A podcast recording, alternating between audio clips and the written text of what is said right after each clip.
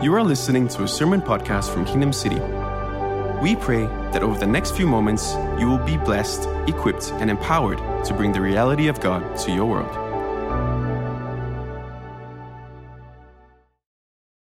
Good day, Kingdom City. My name is Pastor Mike. I'm on team here at Kingdom City, and it is an honor to be in your house today. You know, so many people are meeting online, so many people are meeting in homes today. If you're meeting in a house, if you're meeting with a group of people, why don't you take a photo?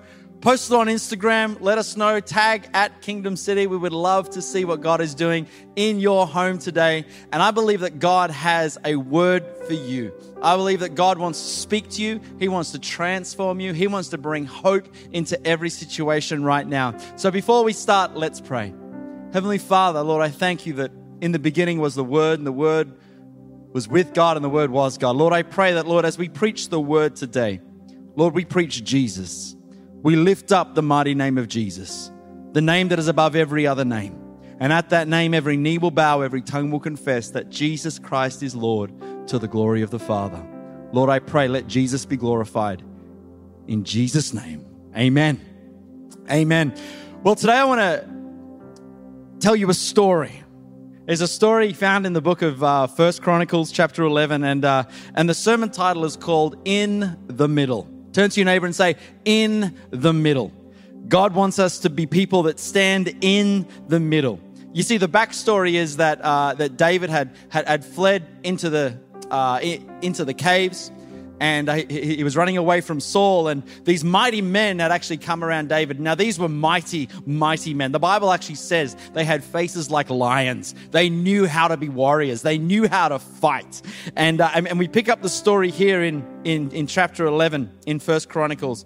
And it says, Next to him was Eleazar, son of Dodai the Ahohite, one of the three mighty warriors. He was with David in Pas Dammim, where the Philistines gathered there for battle at a place that was full of barley, at a field that was full of barley. The troops fled the Philistines, but they took their stand in the middle of the field. They defended it and struck the Philistines down, and the Lord brought about a great victory. You see, let's just pull the story apart for a bit. Let's just imagine the situation. Here's the Israelite army. They came to this big field of barley. They took their stand in the middle of the field. There's David and Eleazar standing in front of the great army of Israel. and then they hear the Philistine army coming over the mountaintops. They could hear chariots, they could hear armor clinking against, they could hear swords, they could hear the spears. And it says in the Bible that the Israelite army fled the Philistines.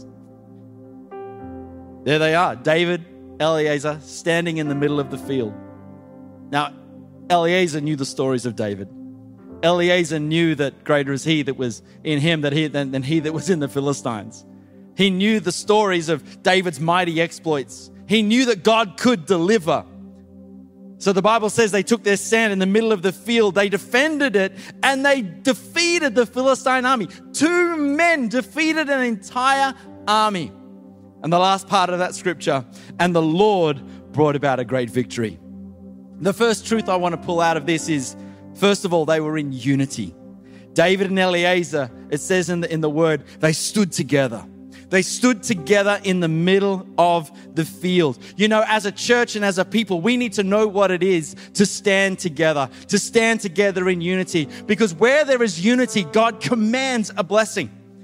God commands a blessing where there is unity. Jesus prayed a prayer it was so significant. He prayed a prayer over you and I. He prayed a prayer over the church. The prayer just wasn't that we were healthy, that we were whole, that, that, that, that, that we had no problems, that, that, that we would go through life and experience, you know, mountaintop experience. He prayed a very, very simple prayer, yet it was so powerful. Lord, let them be one just as we are one. Let the church be one just as we are one. Think about that for a moment. Jesus' prayer over the church is that we may be one like the Trinity is one. 100% inseparable. Yes, we have our own ways of worship. Yes, we have different ways and means of going about stuff. Yes, we have different opera, different parts. We all, we're all different parts of one body, but God calls us to be one like the Trinity is one. Yeah, we're about to enter an amazing time of conference. I'm so excited about conference. Conference is online this year and people are opening their homes all over the world. We have people in India, through the Americas, you know, through South America, throughout Asia, throughout Africa, opening their homes to have to have conference. What an amazing opportunity for the church to be one. What an amazing opportunity for us to become one church, united by one cause, and that is the kingdom united by one cause, and that is to bring people to salvation. I want to encourage you today to, to, to sign up, but not only sign up, but open up your home. Open up your home that this one church that God is calling, that this one church that God is calling to unity, that you can be a part of it. What an amazing opportunity to stand together in the middle. What an amazing opportunity to be a part of what God is doing. I can't wait to see what God is going to do. The lives that are going to be changed, your family that is going to be saved, your street that's going to know Christ, your house is going to become a lighthouse on a hill in Jesus' name.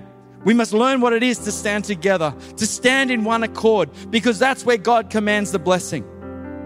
Will you open your house? Will you open your heart? Will you open up to others, putting aside your differences, putting aside your different ways of worship, that we may worship one King? We may worship the mighty name of Jesus. Let us be one, just as the Godhead is one.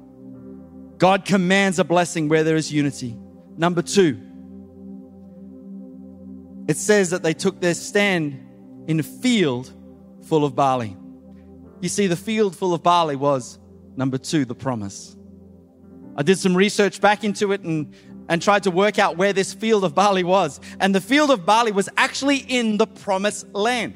The field of barley was not just a random field where they decided to meet, but it was where the Philistines were coming to take territory away from the children of Israel. And the Bible says that they took their stand in the middle of the field of barley. What is your field of barley? What is the promise that God has put in your heart? What is the promise that God has put within your heart to say, I don't want you to move from this place? God has promised you a healthy home. God has promised you a, a healthy life. God has promised for, for you to prosper. God has promised that He will give you a hope. What is the promise that God has put in your life and in your heart and in your family? Because that is where God wants you to stand. He wants you to stand on His promises. His promises are yes, His promises are yes and amen. If God promised it, we need to amen that promise. How do we amen that promise? By standing in the middle and saying, God, I'm going to wait here. I am going to wait here and I'm going to stand and I'm going to fight because I know that your promises are yes and amen. Stand in the promise. No promise is too small. You see, other people may look at the field of barley and say it's so insignificant, it's just a field. But no, that was the promises of God. That was the inheritance that God had promised the children of Israel.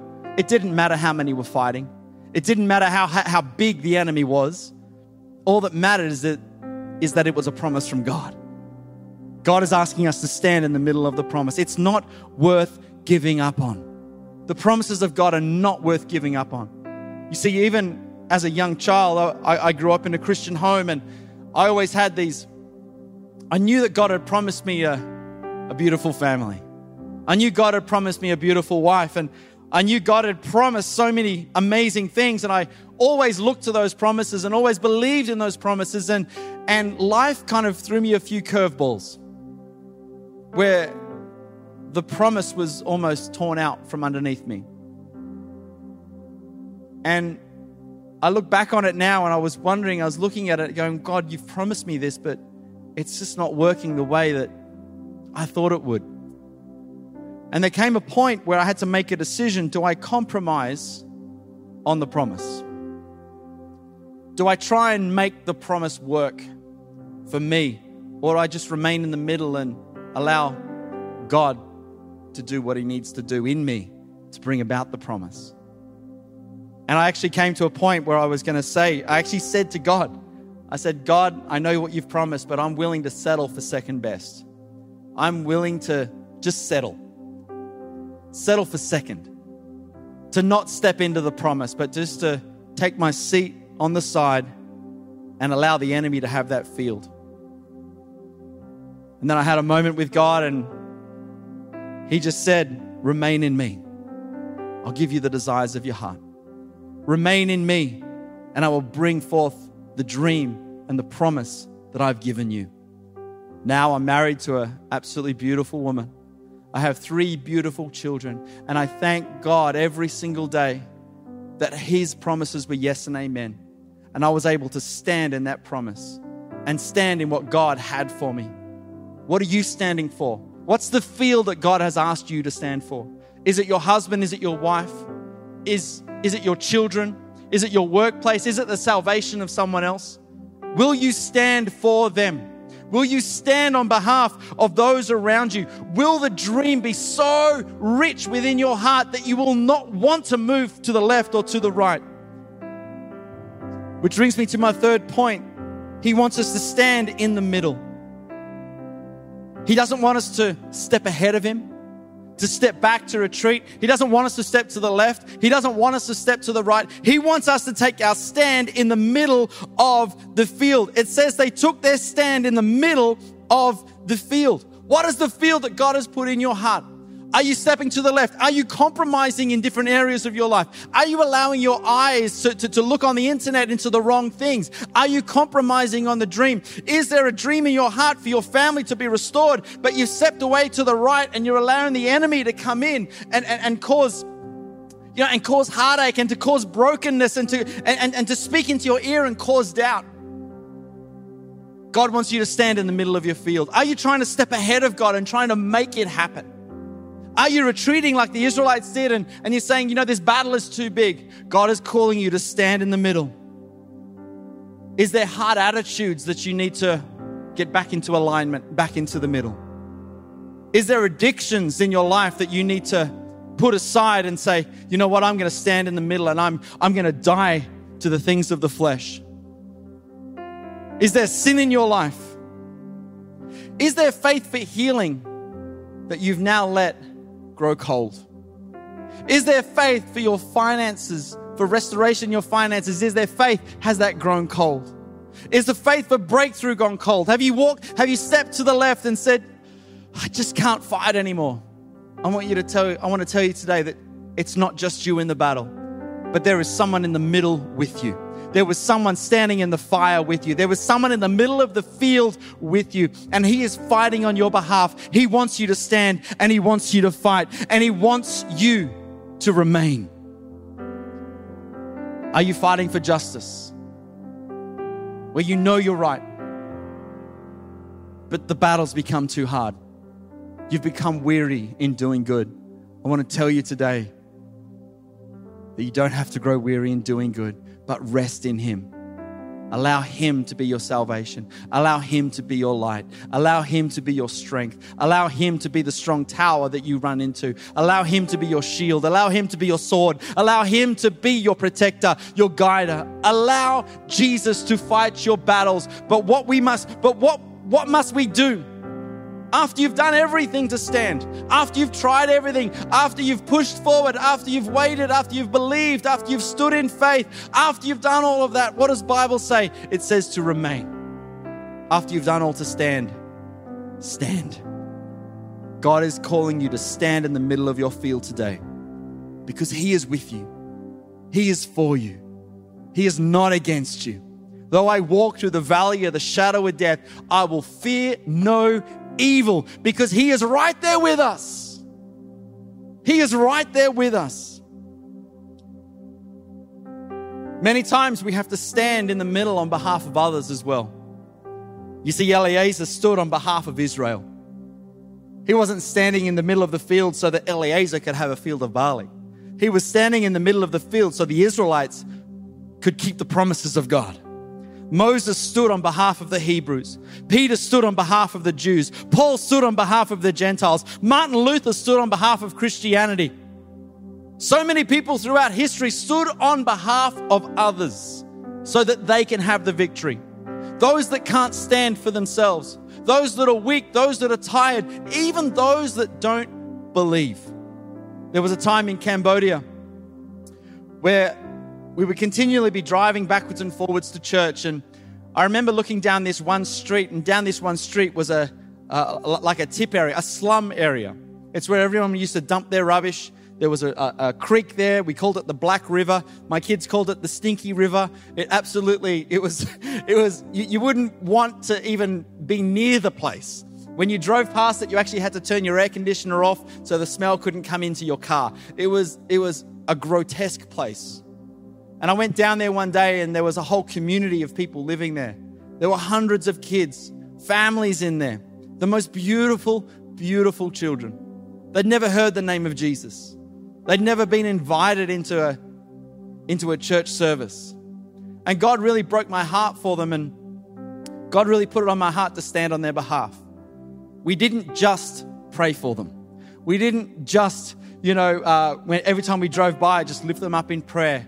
But Pastor Pekade and, and myself and a few of the team, we would go in every single week into those slum areas and we would invite them into church. We would invite them into the house of God and we would see hundreds, I mean, hundreds of kids coming into church every single Wednesday afternoon after, you know, after they'd been to school or after they'd been working in the slum. And after, you know, we saw them first come in and they were like, kind of, oh, what's all this? I don't really understand what's going on. But a few months later, we saw hundreds of kids on their knees before God, arms stretched out, weeping before God because they'd received Jesus into their life.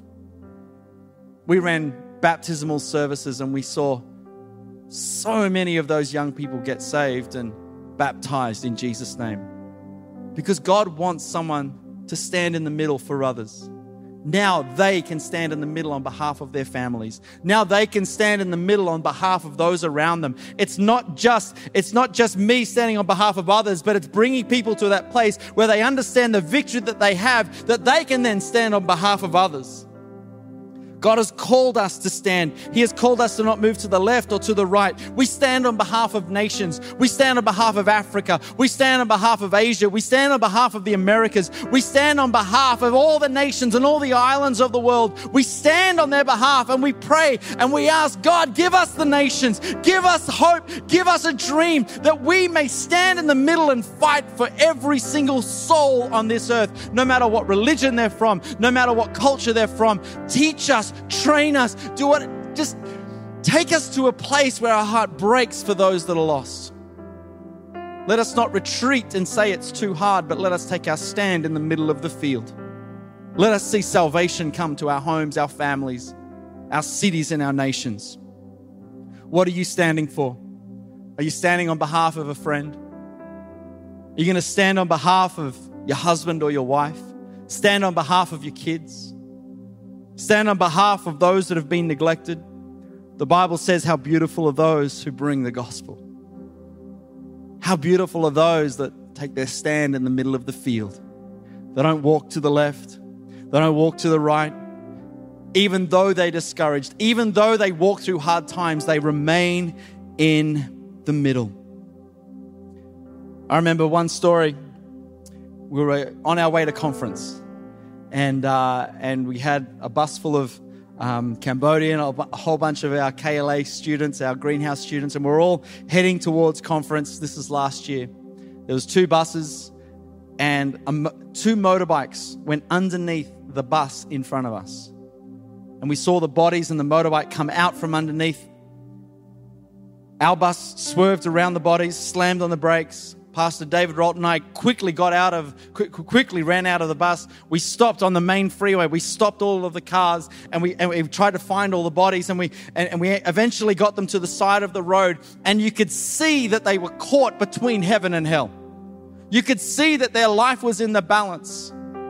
I didn't speak the language. I didn't speak Malay. I didn't speak. I, I, I, I couldn't communicate. But what I could do was pray on their behalf. I found someone who knew the language and I, and, and, I attempted to lead them to Christ. I don't know if they did because they were in and out of consciousness. But what an amazing opportunity we had not to just fix the physical need, to meet the physical need. We called the ambulance, we did everything that we, that we needed to do.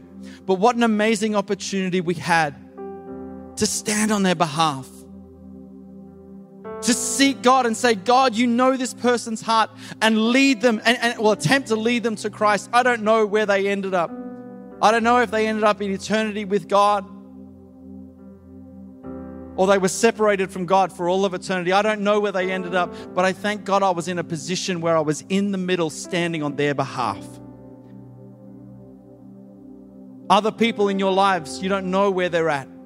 God is calling you to stand on their behalf. I don't know where you're at today, but I'm standing on behalf of you. As a church, we're standing on behalf of you. If you have a need, we're praying for you. We're believing for a breakthrough in your life. We must learn to know what it is to stand in the middle. Now, fourth point is that it's God's victory, it's not our victory. You see, we stand, we fight, He wins. I'll say that again. We stand, we fight, He wins. You see, the last part of that scripture is, and the Lord brought about a great victory. The battle belongs to the Lord.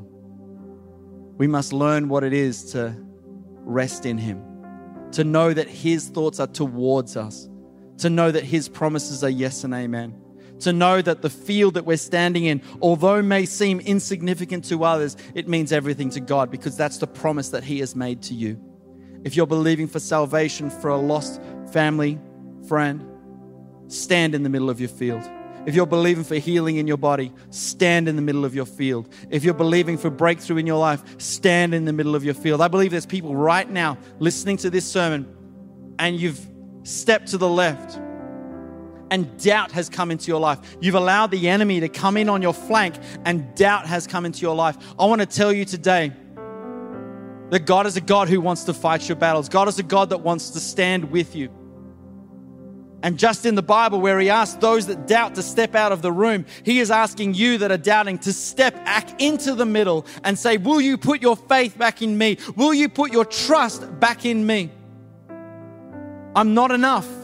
I can't do it alone. I need God because it's His battle to fight.